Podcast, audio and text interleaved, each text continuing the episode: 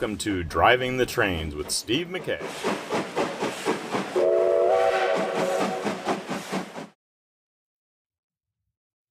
Hey folks, Steve McKay here.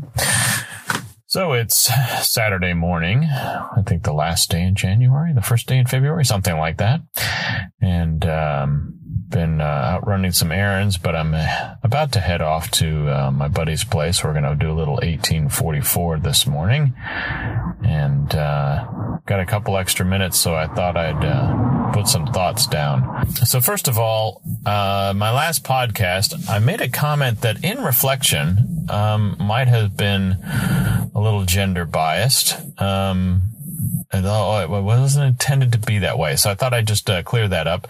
Um, I was, uh, I was bemoaning the, uh, the lack of aggressive play, um, from the, uh, train shuffling guys on tokening in, uh, eighteen twenty-four.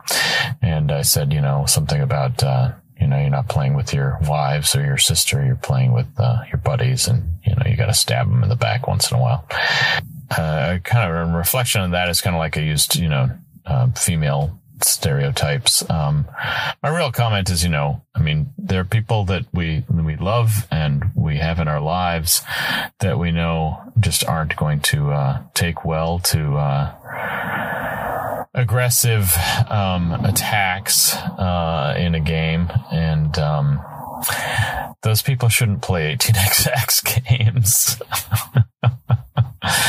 Um, that's part of the game. And, uh, yeah. So, so anyway, I wasn't, uh, trying to be negative. I, I do, I think buddies may be gender neutral. I, I, I use it in a gender neutral way, but maybe it's not that way for everybody. But, uh, anyway, so, um, it has nothing to do with the gender of the people you're playing with. There, yeah, there are not a lot of female eighteen X X players, but I think, I think our community is worse off because of that. Not, not better off. Um, I would like to see much more diversity in our community. Um, and I, I would love to see, um, you know, ten or twenty times the number of players that we have too. So, you know, um, I don't care. Um, they're what gender, what, whatever they are. I, I just want more of us. Um, and that kind of gets me. Oh, I have one more, um, sort of, uh, in the housekeeping phase here. I got a really nice email from, uh, Dave Barry, the creator of eighteen G B. He, he made a comment. I should probably just read it. The but the, you know, he was he, he was like, you know, it's too bad I didn't enjoy eighteen G B, and that's that's actually not true. Um, actually, I I really do enjoy eighteen G B. I, I only have a couple of plays in it. Um, and so I just want to make sure that the the comment that I was making was that uh, Craig um from the Train Rush uh just commented that, you know, he doesn't enjoy the game because he doesn't like watching other people struggle with the track lays. Um, and I was talking about this in context with some games that I felt had like non-interactive track lays. Um, eighteen G B actually has extremely interactive track lays. Um, but, but, but Craig's comment that, um, you know, he watches other players struggle to lay track and that that detracts from his enjoyment of the game, um, isn't so much a reflection on, you know, is it interactive track? Is the track affecting other players? It's more just, uh, because the track is non-standard, it takes longer to learn it. And, um, and so the game kind of bogs down, and which is which is my challenge with eighteen G B is I think I really would like this game. I like difficult track. I like the spatial puzzles. Um, but the problem is, is it's not a, or at least when you're learning it, it's not an evening game for me. Um, you know, we play from six to eleven, uh, and that's at eleven a hard stop because we're in a public place. And so if we can't play a game in five hours, it turns into a weekend game, which means it then has to contend with, um, my group's sort of penchants for only playing a few titles on weekends. Um, you know, I would say we play more than fifty percent, more than sixty percent, uh, eighteen seventeen on weekends, um, because we cannot play that on a weeknight. Um, and so eighteen G B, because we can't finish it on a weeknight, falls into this competitive category of, you know, we play, probably play three weekend games a month, and fully half of those are eighteen seventeen. And so I just don't get eighteen G B to the table. Um, and, uh, I'm someone who loves variety. Uh, my, my, uh, my crew of gamer friends, um, eighteen X X friends, um, isn't as interested in variety. They're more interested in, is it a really great game? And if it's not a really great game, I'm not going to spend my time on it. Whereas I'm, I'm like, I don't care if it's not a great game. It's something different and something not the same. And so I, I, I, wish we would play, play more different games, but, but, um, I'm still happy that we play so often and I get so many games in, even if, if there's a few too many eighteen seventeen games for my, my taste. Um, but back to, you know, eighteen G B, it's just because it falls into that weekend only category. And, uh, it just means we haven't gotten it to the table on a weekend.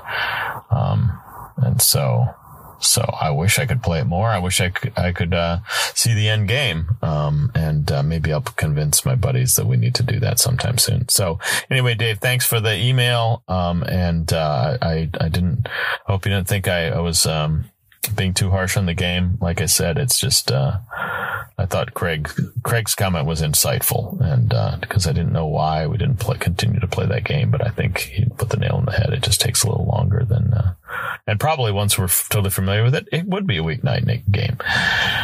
All right. So my thoughts today are a little bit on, um, the types of players that, um, that I play with and the sort of level of sportsmanship and competitiveness.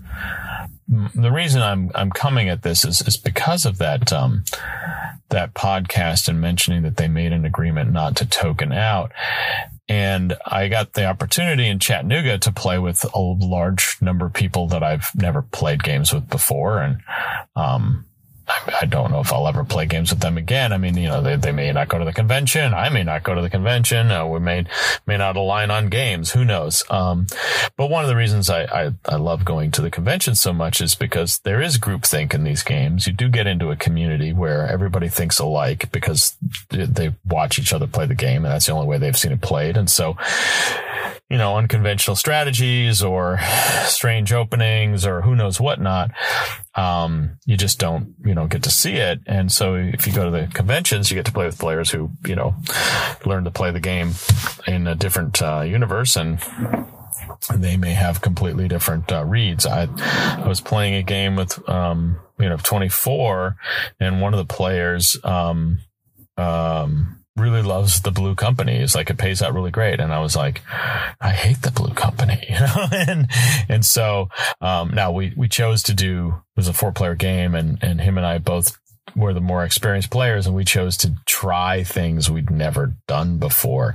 And we got our asses handed to us uh, because of it. But, um, But anyway, um, you know, so back to, back to the, the sort of sportsmanship and competitiveness, you know, these are, and I advocate, you know, you should play the game, uh, kind of ruthlessly. You should play the game to win.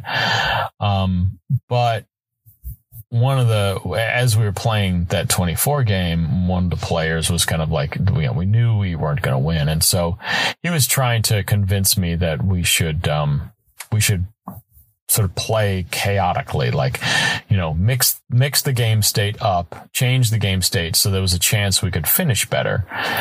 Um, and in my play group, um, we don't do a lot of table talk, and we don't do a lot of convincing of other players. Like, if two players are better off because they collaborate and do something, we don't talk about it. Like, you know, you might, like, maybe there's a series of track lays where you're hoping the other player will join you, and it'll be like, you know, someone will put a tile down and someone else will go, well, that was a friendly track lay, you know, and then, you know, you're hoping that the person you're trying to collaborate picks up on the fact that, yeah, look, if you, you know, I laid this thing and you laid that thing, and look, we're both better off. Yay. You know, um, but it's not like we don't, we don't do the negotiated things like, you know, um, in eighteen seventeen, you know, um, you got the Pittsburgh player and the Charleston player, and it's like, well, are you going to lay towards me? Cause if so, I'll point towards you. It's like,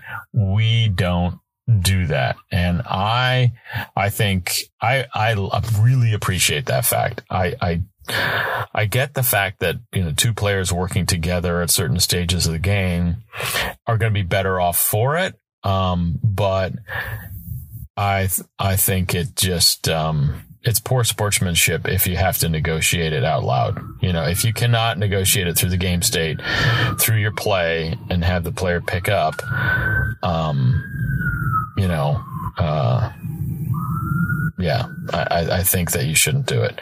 And so, um, there was a lot more of that sort of play at, um, at uh, Chattanooga than I was used to. Um, and, um, I don't want to say it's wrong. I just, it's wrong for me. Like I, I have, I, I don't, uh, I would not be able to play in that kind of group on a regular basis. Um, Because I think there's certain people who are more prone to suggestion. And so I, what I typically see is I typically see a strong player, um, convince a weaker player to, um, collude. And it just means that that stronger player is more likely to win. The weaker player, um, you know, they may finish one place ahead of where they would normally finish. Um, but, you know, it's just, I, yeah, it's like if you're a weaker player, um, and you're colluding with a strong player, you have to, you have to have known, like, this guy's better than me. I've played games with him before. I've never beaten him, and he's asking to get into a partnership. Well, that just means that he wants me to help him win. Um, and, I don't know why anybody would do that. Um, you know, I've, I've played, uh, eighteen seventeen games where, you know, the, the, that whole Pittsburgh Charleston collusion thing, um, goes on. And I gotta be honest, if I was in that situation and the, you know, the Pittsburgh player or the Charleston player's like, are you going to lay towards me? I'd be like, sure, why not? But then I wouldn't. You know, it's like, let me teach you a lesson in the fact that, um, I, I, I could, I don't have to, um, follow up on my agreement. And then that person will be really angry. And it's like, why? Well, that's not in the rules that we should collude together and that we should talk together and that we have to uphold those agreements. So, um, you know, uh, that, and that, that would be kind of a, you know, jerky of me, but still, I, I just really appreciate the fact that, that my group doesn't do it. But, and then going back to the whole, like, two players causing chaos, um, my, my group has a pretty strong belief that it's fine to cause chaos as an individual to improve your finishing point in the game. We all pretty much agree that you play the game to finish as best as you can.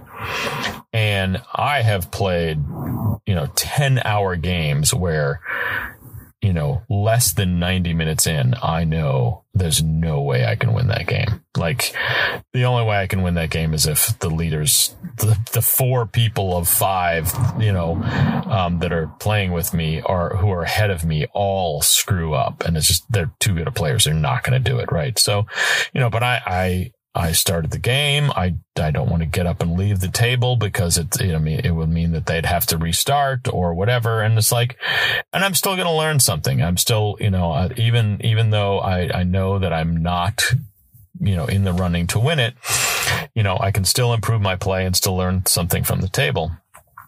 And so, you know, I'll, I'll, I'll play out the next eight and a half hours to, uh, to, uh, so that, you know, my buddies have a good game and, and, and I learn something and, you know, we go on. But, you know, what I'm not going to do and what our group does not do is cause chaos that might, um, lead to a change in who's going to win the game. Um, You are not in my group. You are not going to win a game because someone is losing and they just start, you know, pissing all over the board and, um, and change uh the game state that much. We're definitely going to, you know, we're definitely going to token you out. Like, if you're the leader and, you know, we can improve our runs and we're going to token you out, great. Um, you know, and, and you got to work around that. So, I mean, they, you know, leaders still have to work to win. Um, but the leaders do not have to worry about, you know, the fifth and sixth place players, um, colluding to make the second player, second place player win. Um, if that second place player wants to win, they, and, you know, we're not going to collude with them either to change their, their game state. And, and to me, um, that's super important, um, to, to the, you know, to playing in, in a long, in long-term play group. You know, if I go to a convention and a couple of people do that at the table, I'll be like, okay, fine. You know, remember that. Um, maybe don't play a game with them next time. Or if you play a game with them next time, play it the way they play it and collude with other people. Um, you know, but, But, um, you know, that's not like, that's not going to be people who are, you know, going to be playing with me every weekend, you know? Um, and, uh, yeah, so, you know, the, these games, they can be really nasty, but at least in our group, I ne- you never feel ganged up on. Only the only person who feels ganged up on is sometimes the leader when they're running away with it, and everybody is just, you know, doing what they can to knock them down. But again, they're not talking about it. They're not like, oh, you do this thing and I'll do this thing and boy, we'll really get him, you know, or her. Um, It's, you know, it's like, I did this thing and I noticed you did that thing. And like, oh, okay, I can build off that and we might be able to knock this guy down. Um, and, and one of the two of us will actually win. But, but there's never the, oh yeah, players number five and six are beating up on number one, and that way player number two will win. It's like, no, player number two has got to engineer that win. Um, so anyway, um, you know, that's, that's a pretty important, um, aspect of our, our, and I think it's one of the reasons why we, we continue to play these games that are just non-friendly, is that we do it in a, what I consider an, an honorable way. So hopefully, um, you know, if you, uh, come to play games in the Bay Area and you come to play with our crew, um, just understand that that's, that's kind of our etiquette. Um, and, uh, you know, um, we'd love, we'd love to have more players on Wednesday nights. Um, but, uh, you know, just understand that's, that's kind of how we choose to play the game. Um, So we're playing uh eighteen forty-four today, um, which I only have about four or five plays in. Maybe not even five. Maybe it's just four. One of my favorite games, um, for a long game. If you love the engineering, the track building, the combination of privates and whatnot, um, I just uh I think it's a great game. Um, we're I'm playing with a slightly different crew today. Um, a couple of guys who can't make it to the Wednesday nights. Um, and, um, uh, one of the guys who lives down in the South Bay, um, who, uh, yeah, can't make the forty mile drive or whatever on a weeknight, um, to Wednesdays. So, um, a little bit different player dynamics, which is good. Um, I, I don't, like to play the, I mean, I, I like all the guys I play games with, but, but, uh, it's always nice to mix it up a little bit. I am also, uh, going to, re- um, do a quick interview with, uh, one of the players, um, of the forty-four game today, um, before we play. He was at, uh, Chattanooga. I'm not sure how he's going to introduce himself on the podcast, so we'll leave it a mystery for now. Um, but, uh, have a great weekend. Happy train gaming. We'll talk to you later. Our eastern states are dandy, so the people always say. From New York to Saint Louis and Chicago, by the way. From the hills of Minnesota where the rippling waters fall. No changes can be taken on that war-based cannonball. Hey, folks. As promised, I'm here with one of my other uh, double X buddies who was at um, Chattanooga, and Talbot welcome. Thanks yeah. for taking the time. Yeah. Um, Thanks for having me on your show after getting to follow up after like Mark and John Tamplin. I mean, you're now scraping the bottom of the barrel. hardly, hardly. Um, so let's see. First, we're going to go, go a little bit of Talbot's background. So Talbot and I, ta- or, or I played my first ever eighteen X X game at uh, with Talbot uh, at a con that he was running uh, in in February um, a couple years ago. And my first game was eighteen Ireland, and uh, Mister Talbot um, schooled us a little. I did, who won that game? Do you remember who won that game? It was two it, years ago. I don't remember. Wasn't it like... Uh, I don't think I won. I think I was in the running, but yeah. uh, I think it might have been Jeff. Yeah, Talbot's always in the running um, whenever we play. You, you, there's many games I've played where Talbot's like last at about a third of the way through the game, and then he pulls it out. So he's a pretty accomplished player. Um, how long have you been playing eighteen X X? So I went back and checked, um, and my first game was actually back in twenty sixteen in June. I remember um, it was a four-player eighteen thirty that I had played with, or basically I I played with like Toby and Ambie, um, Ambie from Board Game Blitz, and so you, maybe people have seen this, listened to her podcast. Well, she's on. Uh, she's now on Dice Tower too, right? She's done uh, yeah, she's done, some for, she's done some d- stuff for Dice Tower as well. Yeah. But anyways, her husband Toby is just calls me one day and she's like, "We're gonna play eighteen thirty," and I'm like, "I have no idea what that is. What does that even mean?" He's like, "I'm gonna send you the rules. You're gonna learn the rules. We're gonna play on Friday. End of story. Whatever. No choices." Okay, great. So yeah, I, I read through the rules and learn. We play this like it was like a five and a half hour, six hour eighteen thirty. We don't know what we're doing. Um, not pushing things very well, but we kind of saw what could happen in the system. And so from there, we, it's like, you know, reading forum posts and stuff and started playing more and more that we all started getting into like eighteen X X games more. And that was back in June of twenty sixteen. So it's not even been four years for me. Okay. Myself. Yeah. Which is still more than twice as long as I've been playing it, but, uh, we have the advantage we get to play a lot of games. So, yeah. um yeah, so how about how many total like eighteen X games have you played? Um I probably have played like somewhere between forty to fifteen different eighteen X X games.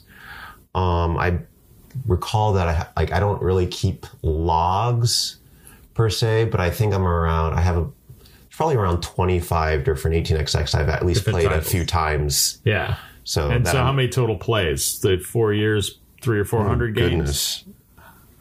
Uh, probably not three or four. Well, that'd be nice, maybe. I'm not even sure. I mean, it's definitely in the hundreds. Yeah, like two hundred, three hundred sounds more reasonable. But yeah. maybe, maybe I'm over three hundred now. I don't, I don't even know. All right, it's not really something I'm worried about. And your favorite uh, title? Um, I have to say it's eighteen thirty. Um, yeah, you're a big thirty advocate. It's well, it's kind of. It's interesting because it's just so bare bones, and there's once you start understanding how to play, you can different styles of play work in the game. Yeah, like you can totally like, okay, how do I run well and safe and just have good companies and have good things, and how do I just push to the right of the stock market? And you can totally play that way, and that can work, and you can totally win that way. Um, and then there's also the weasel, like, okay, well, let me.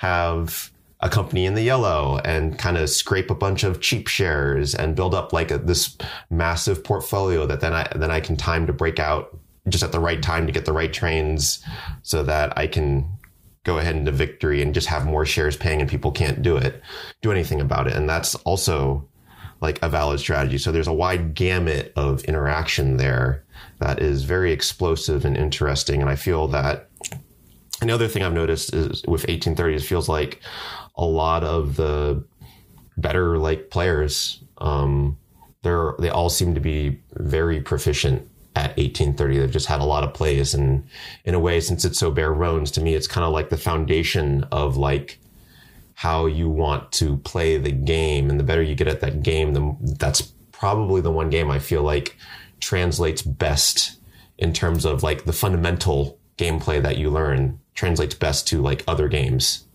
Yeah, yeah, I, I would definitely agree that that if you can play eighteen thirty well, you can really play almost any one of these games well. Yeah, you know, unless it's something that's way off kilter, like maybe it doesn't help you much in Hearthstone. But uh, sure. So uh, those of you that have never seen uh, me play or never seen Talbot play. I, uh, you know, Talbot kind of alluded to that. If you just want to, you know, play safely and move your company all the way up the stock market, um, and just that's me. I like to build a good company and just run the company and appreciate on the stock market, and and we're awesome. Um, Talbot does not play that way, at least not regularly. Um, if Talbot can buy another train, Talbot will buy another train. Um, and I think it was you were the first person I ever heard say, sometimes you're playing the player, not the game. Um, Talbot definitely plays me very well. Um, he's he's very adept. He was like, he, he knows my track lays. I think we played a game of Ireland once.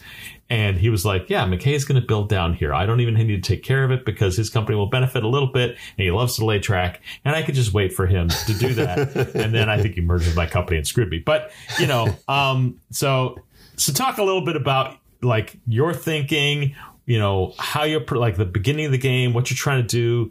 Um, you know, and I'm not talking a specific title, just like generic, like when you're evaluating stuff, like what what exactly, you know, do you evaluate? How do you How do you sort of build that puzzle um, with such an aggressive? I mean, I, I call it like slashing style. It's like it's just like you're just cutting constantly, whacking away at at uh, the game state. So, yeah, I think I guess there is always just because I'm just I feel like I'm more.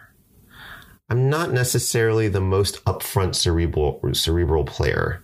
So my especially like approaching a new game that I'm not familiar with, um, I'm not necessarily invested in doing kind of all of the running all the numbers that I probably should in mm-hmm. terms of getting like a baseline of, of making at least some sort of theory about like how the money is going to be spent, where the money is going to be going, and what's going to happen. Um, for me, it's, it's getting, it's almost like, there's this innate thing in me that I want to be able to get through the game faster as the first play. So there's a little bit of just this is, and this is just more my instinct is that, okay, well, um, I'm playing a new game. I don't know what's going on. How do I push these? Tra- how do I push the game state along? How do I push to new phases? And yeah, maybe that might cause me some harm, but I also know that everybody has to deal with the fact that trains are going to go away if I buy more trains.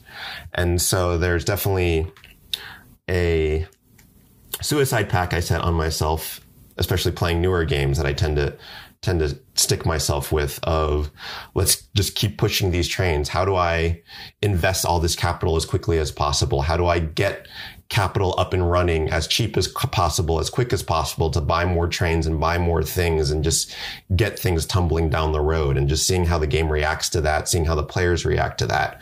Um, after I get more plays though, then I can figure out, um, you know, well, obviously there's the players that you have to understand, like, what their motivations, what their incentives are going to try to be, which sometimes you get right, sometimes you get wrong.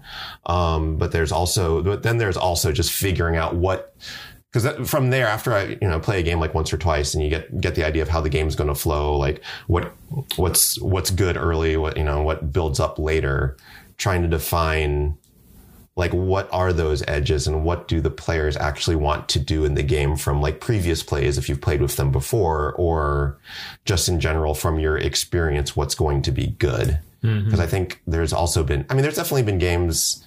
I think I remember one of my first wins when I was playing with like Ambie and Toby um, was I played this game of eighteen eighty. And for me, that was like one of the most boring games I played because I actually ran a good company and I actually ran in the corner and built out this great route. And there was not a lot of, and honestly, none of us are, I wouldn't consider myself very good at eighty at all, but just the timing of the is trains and how good at eighty?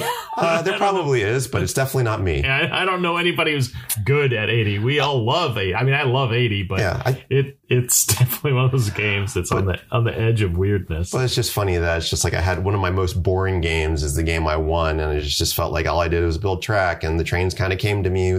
The trains I wanted came to me at the right time, so whatever. Like, I just run away with it. That's cool. Yeah. But it's more exciting for me too, also just to find the edges. Like, oh, look at all these people. They're just floating companies and selling down. Like, like the one game in eighteen thirty that I that was probably one one of my more enjoyable titles, where I think what everybody sold their privates after the first O R. So in the sec, or either at the end of the first O R or the beginning of the second O R, sold down everything.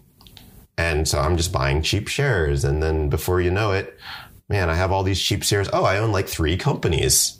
And then nobody else kind of had companies that were really running for a round or two. And I'm just collecting a bunch of cheap shares and a bunch of cheap portfolio. And yeah, I'm going to have to deal with the fact that the trains are going to rest out or whatnot, but I'm getting back liquidity that then I can invest to try to save that in some way, or, you know, play with, yeah, or do something with. Yeah. And so I, th- that's, that's also another part of the game I enjoy, is like, what can I do with scraps, and how do I make like unwanted scraps work for me at a, at a, at a value price? Cause you can, a lot of times, like, um, it's too easy to, or it's just easy instinctually for some players to just be like, well, if this company's out of money, I'm going to like toss, toss it so that I can start this other company and like, whatever. Like I, I like, I know this company's going to die soon. And sometimes if you can just tweak how that, how the game state is, or, well, sometimes it's stagnate it, or sometimes it's push it along in a different direction, you kind of get like that extra round where it's like, oh, these six shares that I bought for like, you know, like thirty or forty bucks because they got, everybody dumped it. They paid out, and I guess I might as well pay out because I have six of them. The other four are in the bank pool, like in an eighteen thirty and yeah, eight case. And now the train has a little bit more money and needs to struggle, but then, oh, but I have all this money. Maybe I'll start in another company. Like, yeah, because I remember that was the one game where my regret was I could have had four companies, I think. In an eighteen thirty game. That's, yeah, that's a good percentage. And if companies. You can do that, then you can do stuff like, oh, I don't feel like the three should rust. I think I'm just going to like run. I'm just going to like. The threes are permanent, folks. We're never getting out of the Steam era. Yeah, yeah, something like that. Or the fours. I think it's hard to get the... the well, I think there's enough... Th- well, even yeah, with three if, companies... If you control the game, that if with four companies, you can yeah. control the game so six but, never comes out. But you know? The way you do that is you have to disconnect yourself from how is this individual company is more than what can I control and how do I control it and where can I put my liquidity to to give me the most control yeah. efficiency. And I find the interplay of that between people pretty fascinating in the yeah. games, just because even just like going from ten to twenty percent, or even just people figuring out, oh, well, he has twenty percent. That's fine. I still have sixty percent, but then they buy thirty percent. And I was like, oh, he's getting half of what I get. Ah. And that like freaks some people out. And it's interesting to figure out where people's lines stand yeah. individually on that sort of thing. Yeah. Yeah. So I think, I think there you have it, folks. Um, when, when there's a sharp knife in the room, I'm going to approach it cautiously and, and make sure it doesn't cut me. Talbot's going to pick it up and run around and see what it cuts. So um, very different styles of play, um, but I'm just happy I get to play games with Talbot because I get to see things that I would never try. And then maybe, you know, someday I'll try those things. Who knows? Um, so, all right. Um, I think I'm going to... Let's talk about Chattanooga a little bit, because you were mm-hmm. Chattanooga. Yep. Um, let's just do... I'm thinking I'm going to change up our... our we, I actually have a, an outline, folks. I know it's against my better nature, but I think I'm going to change things up a little bit. We're going to do a little sure. Chattanooga, but then Talbot's played a lot of twenty-eight, and I know there's a lot of buzz around twenty-eight. Um, surprisingly, J C's actually producing the game. He'd always threatened that it was always going to be a print and play, and you're going to have to make it yourself. Um, but he's, I think he's um, recognizing that the game's good enough, and people would... Um, pay a good sum of money for what it costs him to produce it. So um, I think we'll skip there. But first, let's talk Chattanooga a little bit. Um, so is this your first trip to Chattanooga? No, this is my fourth trip to ah, Chattanooga. Fourth trip to Chattanooga. Okay. Yeah. And uh, and how how did it compare? Did you uh, do you have a good uh, series of games and things? Yeah, I think overall, we played one game together. We only played Mex together. Yeah, we only played night, Mexico. Right? Yeah, yeah. That yeah. was that was my probably my most successful game. Uh, it was my favorite convention. Game because there were five of us playing mechs, and Mark Derrick wanders over and goes, yeah, I don't know if I'd recommend five mechs for five players. And we're all like, Well, now you tell us. Worked out fine for me, so I have no complaints. But yeah, did you, you did win that one, didn't you? Yeah, I mean, I, I kind of was in the correct position because the person to my right was a bit green. And oh, I, yeah. the, the biggest thing was that he had an opportunity to merge his company into the That's right. national and did not. And that just destroyed him. Where I happily dumped my dumpster fire of a company. And now I have, I think even with the liability, I was in a okay position and maybe I come out good enough. But that was just like, okay, now I just like basically automatically win. Yeah. And there's like no doubt that I'm going to win right. at I was this like point. A close second or something. Wasn't yeah, it? you were you were running pretty well too. Yeah. Um, it's hard to say because I feel like the end game tends to be pretty swingy because of the four Ds. Yeah. So depending on how the four Ds shake out, yeah, you could have like a healthy portfolio, but if your company's only running like fives and sixes and then you don't have enough four D shares. Yeah. Because those four Ds basically run double what like a five or six does, it feels like. Yeah. Um, well, enough about mechs. Anyway, what was the what was the most interesting game um, that you played at the uh, at Chattanooga? So it was well, I played forty, well, forty-one. Uh, I had two games of forty-one. But the one that I re- can best remember, because the problem is at Chattanooga, I play most of these games without enough sleep. So I just make really, really, really bad decisions. I, I got a good four hours every night. You know, it was it was pretty restful. Uh, maybe not for me, but um, yeah, it was. Um, Well, it'll be hard to understand, but hopefully if you've played forty-one, you can we follow don't worry along. About this, with, is, this, is, this is a podcast. We don't worry about what people know. Oh, we just good. talk about what we know. So yeah, so the concessions were interesting. So the the player who bought the bought the Ursif, got the Ursif concession, also got the purple Tuscany um, concession, so the Tuscany Major. Um, and and then um, I had the tan concession, the yellow, the Caneo. And then there's another player running the the blue concession. Um, so the, the interesting part was that, yeah, it was one player had the Ursif and the purple. So the intent was... That's I'm a not pretty the, odd start. Well, well the normally intent, players don't let that happen, but... Well, the intent, well, the problem is, is that the that Tuscany area is just... really hard to run well, like, and it's just kind of crappy in comparison to just buying like an early share of the Ursif or the blue or something, and and playing investor to an extent. Mm-hmm. But so, and the, but if you're going to buy Tuscany, purple tends to be the one like one that people like to run, um, just because you can. I think because it kind of has that West Gen, um, Genoa. The West Channel that you can potentially build. It can actually like have a token. And if you buy that purple Tuscany, you're going to be the one running um, the uh, merged Tuscany probably. company. Yeah, probably. Um, but that was out of play in that sense now, because obviously the um, that player wasn't going to going to start it. They were going to run the Ursif, and getting that purple out means now, oh, maybe they'll get to run their twos couple times. And since the Ursif runs for the most out of any of the companies in the early game, great, that's perfect. What does he care that the purple doesn't run? So there's, it was a five player game. So the last two players each just bought one of the Tuscan miners. And what happened in that setup was they, the first round was kind of average for what you would expect coming out of just like every, all those companies floated except for the purple Tuscany, and shares were bought up. Um, I think people and people had the, uh, uh, whatchamacallit, people had some money going in, like the two people running the miners obviously had a lot of money left going into the end of the stock round, and we run a normal round. We hit the threes. So, which is interesting because talking to, um, so it was like Jonathan Anderson was one of the players running it. And he said, yeah, I really wanted those miners out because I, part of his plan was I need to make sure that the, we get to the three train at the end of the first set, because what happened in the second stock round is the two people running the Tuscan miners, they both floated companies.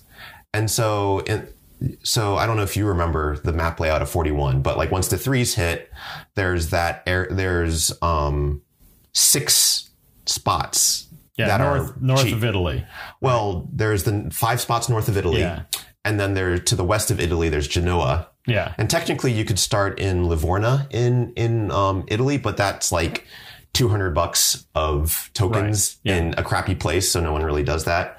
Um, and it's also not uncommon for the, if there was a purple player running to um, take that, take that spot w- with a token, because mm-hmm. then they can get a double track play the next turn. And yeah, but so it was, which, so they floated these companies in S R two just in that five square spot at one forty-four. So they ran ahead of all the other companies. And so they run, they build track, and they have, they, they basically tokened four out of those five spots on the east side. This makes an awkward situation because, all right, so the Ursif runs, um, and, you know, they run, they, they pay a crap ton, they sell down, they, they start a company. Well, four out of five spots on the east side are taken. They all have track laid. Normally, the Ursif go, starts a company there because the number one thing usually you do with a company there is, well, besides fleecing capital and stuff, because you make money and that's how you get money out to buy trains in forty-one. Um, that's where you go to get your merger with S B to save, like, because I think a common strat is you buy three Ursif. Um, you end up dumping the Milano company. You run the S B company. You merge it with the shell that you make. Um... But now you can't start companies. You can, too but yeah, it's you're paying two hundred bucks for tokens, so you're usually expecting to have five hundred eighty dollars in that company to start, and now, or five hundred eighty. It's more like five hundred or six hundred and thirty because the tokens are twenty five bucks. But now, yeah, he's only got like you're losing two hundred bucks on the, the the the possibility instead of fifty. So he actually instead. Grumble, grumble, grumbles a lot, and then floats in Genoa, which is the spot where, you know, like the blue person who sells down wants to start because that's like really much closer. Um, and so that was the thing. And then, so he starts in Genoa. I ended up not floating because I, I had tan and yellow. So at the very least I could, if I needed to get to a point where I would have a better company to raise capital, I could at least merge the tan and the yellow because they were very quickly becoming connected. Um, so I ended up dodging. And then um, the player running the blue is just like, I don't want to pay two hundred dollars for a token in the middle of nowhere and ends up not not um, floating.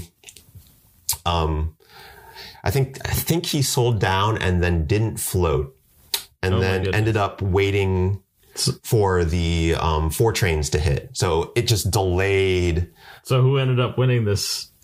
Um, it was uh, Jonathan Anderson won that game. He had a very clever, because we had a slowdown because it was a very different way things rolled out. So things yeah. kind of, we got to the five trains and everybody just kind of paused because I think Because basically we were in disagreement who needed to buy the five and who actually needed to push the game state. Yeah. The answer ended up being I needed to buy that additional five and push the game.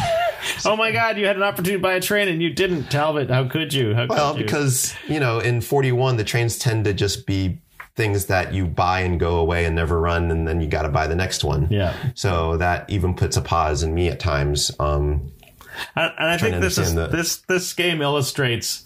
Like, one of the things I love about eighteen X X in general is, like, track lays are normally fairly benign. Like, you know, you're laying track out far away and no one's near it, and it's fairly benign. But in this case, it changed the entire character of that game because all of a sudden tokens were, there's no twenty-five dollars tokens available. It was all two hundred dollars tokens. Yep. Yeah. And that was, that was a thing. Yep. Um, so, um, let's, uh, did, how did you do in the tournament? Did you... Eh, it was like in the very middle.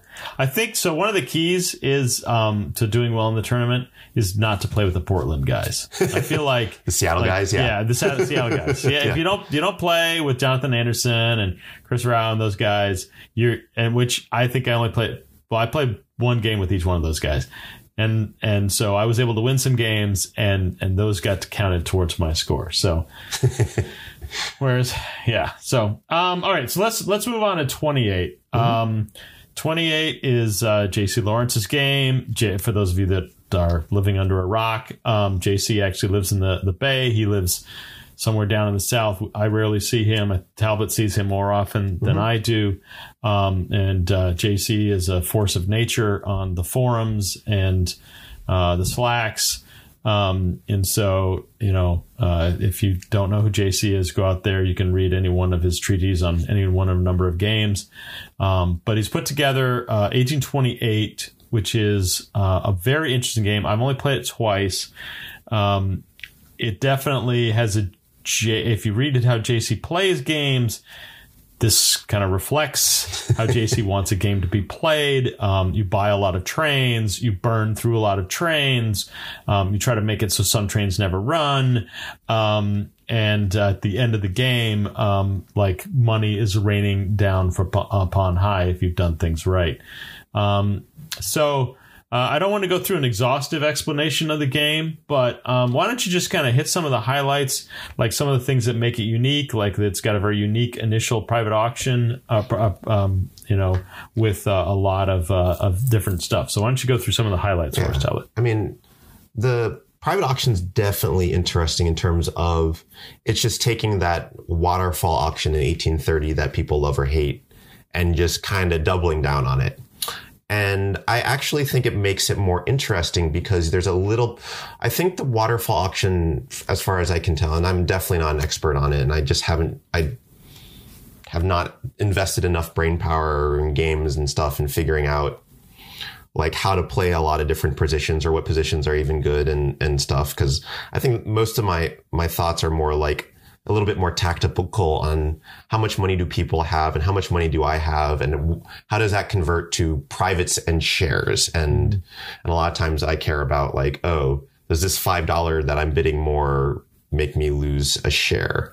But, um, because which, there's, which just to pause a minute. So I think Talbot's analysis, Talbot wins a good number of games. So, so Talbot's analysis of if I'm buying this private, does that preclude me from buying another share? That's a good strategy. I mean, that that's something that sure. I think people don't always learn is like mm-hmm. they're looking at the value of the private as what it does for them, not what does it not allow them to do if they yeah. get it, you know? So anyway, go on. Yeah. I mean, the other thing, big thing though, is to always remember in the private auction is who's going to get priority.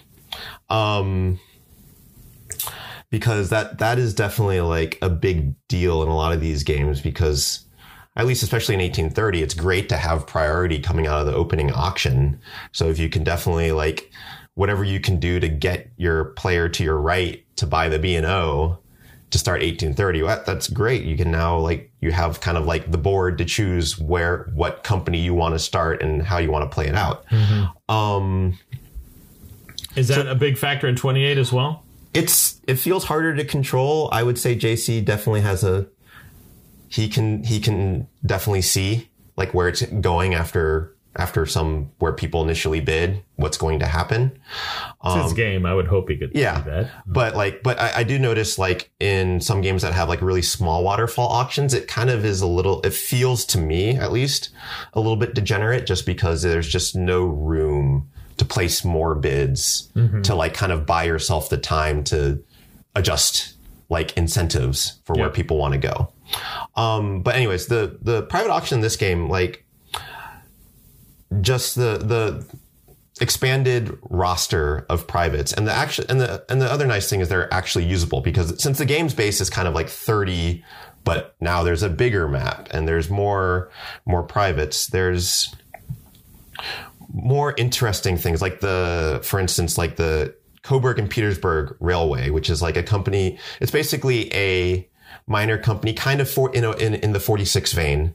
That's just a private company that runs like a little minor railway operation that you build from. So it, it works interesting because you build from its um, token and then you run a two train pretending like you have an imaginary token in the tr- in the track that you just laid. So so you can totally run. So in the beginning, you end up running these routes out, and there's like a, a couple popular openings of how to run for like yeah, it's in the, in the northern part of the map, yep. and and um you, you know you can combine it with some yep. other things. And then adding, and then also adding like the Erie and Kalamazoo Railroad, which adds like this double dit that you get to control. And like double dits are kind of a big deal in eighteen thirty. They're also kind of a big deal here because there's only one of each. So if you don't get the, the configuration that you want, it's really bad. And the E C lets you control that because then you can deny a configuration from somewhere that, you know, like someone wants this configuration to go here and you can conveniently put it there. And maybe if you're running a company that helps you, maybe maybe it doesn't and you don't care and you just have it there and that's great. Um, but but in general, like even the Mohawk and Hudson, you can ch- change it for any share instead of just an N Y C. Right. And that actually makes it sometimes viable because in this game, there's like the concept of systems. And so systems are basically a merger between two companies. And in this game, it's a very lossy proposition at face value, because what happens is um, when you decide that you want to merge two companies, and it's at a high level, it's like either two companies that haven't operated yet or two companies that have already operated previously can merge in a stock in a stock round into a system. And you take the price of the uh, it's been a while. I, I could get this rule wrong, but it's the price of the leftmost Um, company, and then you add half um, the price of the the most expensive company of the two, and it could be the leftmost token, and then you go up that leftmost column to find the price rounded down, and that's like your merger price. That normally means you lose there already like let you know like twenty-five percent of your merger value or something like that. Let's say something like that. Then not only that, you know, you trade your two for one. Some people, you know, if you have an odd share, you have an option to buy or sell. Um, but then after that, you, the president has to have at least thirty percent because they have to donate one of their shares to the, uh, the company. And never get it back. Yeah, it never comes out. It never comes like out. That. So share goes into the company, which is great because it'll have token money and track laying money for the yep. end of the, till the end of the game. Mm-hmm. Um, and if you do it early enough, maybe even partial trade money. Who knows? Yep. But you've you, you just I mean, at minimum, you're losing eighteen percent of the value of your shares. Cause, sometimes, you know, you know. I mean, yeah. You're, I mean, you're losing that quarter that, that quarter edge. Yeah. Whatever that quarter edge ends up being percentage-wise. Plus, then you're just donating a share. You're yeah. donating essentially two of the company you had previously into your system, which will make it stronger. So it at face value feels a, like a bad deal. And it kind of is, except it gives you so much control because, one, it means you essentially now have a company that runs back to back on itself. Yeah. So, so for those of you who don't have never played with systems before, the, the system is going to be two companies inside a shell. And those two companies can move trains willy-nilly. And mm-hmm. so if you're feeling like you need to buy a train, but you don't have enough money, you can simply move the trains into one of the two companies. And then the other company is forced buying a train. Yep. And yes, you're paying for it out of pocket, but you're probably going to make that money back. If you do it right, you're going to make the money yeah. back more and, and then some. So and and having that power to be able to just force buy a train when you want is really powerful because the train roster. Um, well, there's two train ranks in particular that are obvious or end up obviously being really good. The first one is the threes, of which there are nine threes in the game, which is a, a strange number, but is a really fun number. And threes there aren't are, many twos, though, right? Like you there got, are six twos. Yeah, it's so normal, you burn through the twos pretty damn fast. You're right into the threes. Mm, not exactly, because the problem is, is it has that six-player eighteen thirty feel in which you're all, most of the time you're only getting one or two companies out. Because with the private auction, as long as everybody's playing reasonably, everybody, and you should, you should at least end up with one, what we call a B and O company. That's another MacGuffin in the game. So it has, there are players plus one B and O company in the game. And there's eight different companies that are defined as these B and O companies, for lack of better terminology, um, from eighteen thirty. Um, and so they are two hundred fifty dollars privates instead of like the two hundred dollars that they are, that it is with the B and O in eighteen thirty. But you get thirty percent of the company and you get forty dollars in revenue. And so early game, that's kind of like your best source of income. And And the fact that you get thirty percent of the company means in the second stock round, if you see something shiny, you sell it and you buy whatever the shiny thing is that you want. And so it gives you that little bit of extra liquidity. And it's just, it's interesting because it feels like a stagnant position for one turn, but then you, you flip that share in, you got the forty bucks. Now you're buying like, you might even buy like two shares. Cause if you have a few bucks laying around now you can, oh, I can almost start a company, or maybe I want to help someone else start their company because I don't want them to make forty bucks a round. I want them to have that little gag for a round. And yeah. then I develop my forty bucks. And then the next turn I have a little bit more income coming in. Yeah. And so, and, and that, and I, I do think that's one of the great things about this game is like it kind of, you feel like, oh my God, when the hell am I ever going to start these companies? And then the second stock round is like a catapult. You're just like launching yep. like out of there. So anyway, you're, you're talking about the trains and how there's sort of two ranks of trains. You yeah. got the ton of threes, and then the next one is going to be what? The fives. The fives are meh. They, yeah. they, they will serve their purpose to the people who buy them. But the big, the big deals in this game are the three plus Ds. So that's kind of like, it's almost like you get to the three plus Ds. That's also a very good gauge to, uh, who's doing well in the game or not. So there's six three plus Ds, and the three plus Ds is, they run three cities and un, or three cities or off boards and an unlimited number of dits. So dits don't count against, or essentially the dits don't count against the three of the three plus D. Not only that, you take that value and you double it. So whatever you run for with that three plus train, you double it. And you're on average making, um, it's like some routes around here. You can, you could probably get up to high thirties or the, I think you can get up to forty. I have not played in a while to just like look at the map and remember, remember that. But routes out of like Chicago going through the coal, you can get. For the middle game, it's a fantastic amount of money. It is, especially when they're only, th- so for, let's, let's compare like threes, which I said are pretty good. They're one hundred sixty. The three plus Ds are three hundred fifty dollars. They are super cheap. Um, especially because it's like threes are one hundred sixty. The fives are two hundred fifty. And the problem with fives too is that you want to buy all the threes and therefore, oh, all the threes are gone. Oh, I guess I got to buy a five, except the game hasn't progressed long enough for you to actually build a, f- a friggin' five route. So yeah. you're, you're just going to feel bad that you're running this five as like a three or a four or something like that, and don't have the things that you want set up, and you didn't get a three.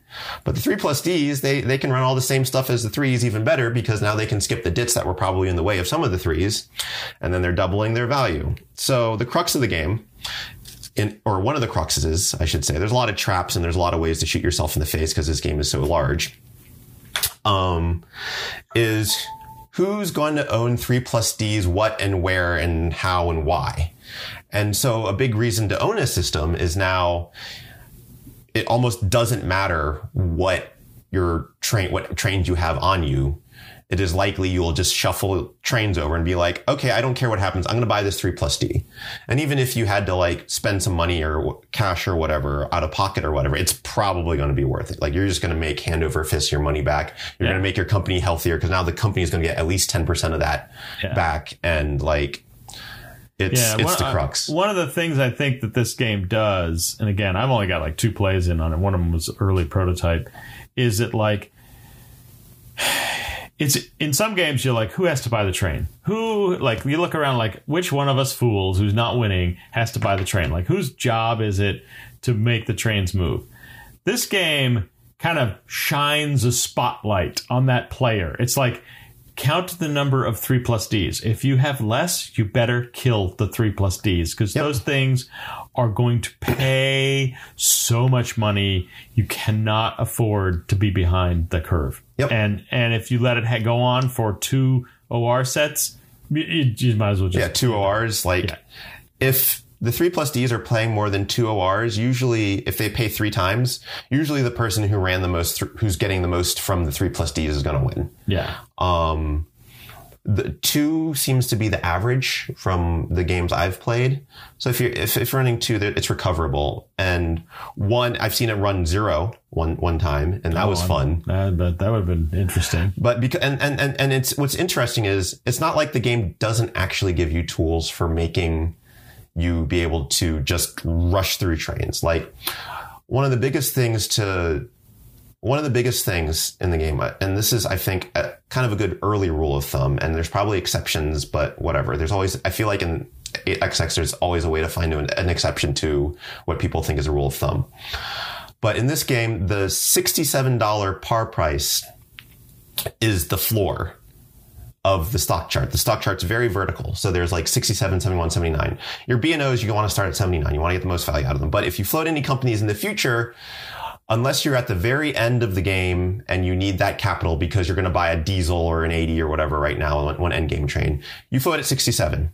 Don't float at seventy-one, seventy-nine, eighty-six, ninety-four, one oh five. Don't just, you probably don't want to mess with those. You just want to float sixty-seven, and it's safe, because then, and then there's this thing that J C talks about is float storming, which I think he's mentioned on several forums and stuff, of because sixty-seven, there's no penalty for like selling down, like shares late.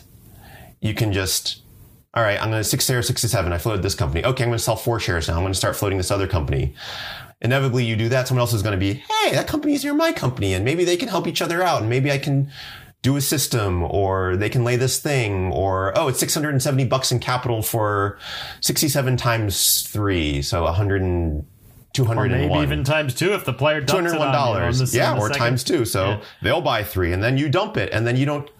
And since you, and even though you sold previously, you're still getting the sixty-seven back. So now you have another six shares.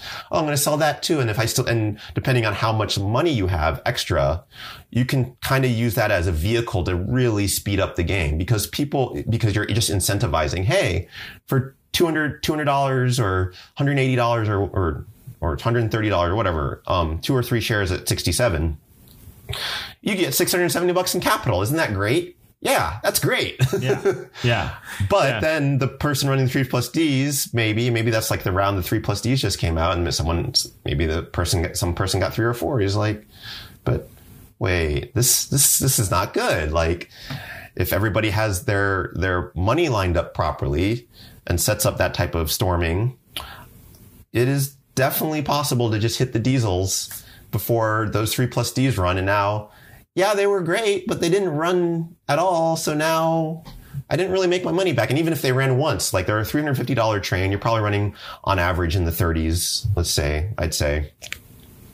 You're only making your money back, and that's not that great. Yeah. So like there's, and that's the, I think that's the nice thing about this game, is that it's done a great job in terms of, there's a lot of viable strategies, I feel like, in the game, and it's all just really dependent on how people set it up, because I've seen people win not setting up a system because they were able to just, I have the right money in the right place, and I don't even care that I that I I need to force buy something, because I'm either already forced, I already engineered the force buy by myself, or I just, you know, I just started a new company in the right place, I shuffled the trains over, I can just buy. Yeah. And that is perfectly viable and can be really strong if people don't do a good job of setting up their systems. Yeah. Um, I've heard about suitcasing strategies, which I haven't really seen work in from the limited times I've seen people actually try it, because going up the stock chart is just too strong, and there's not yeah. quite the same. It's definitely a stock appreciation game. You want to factor in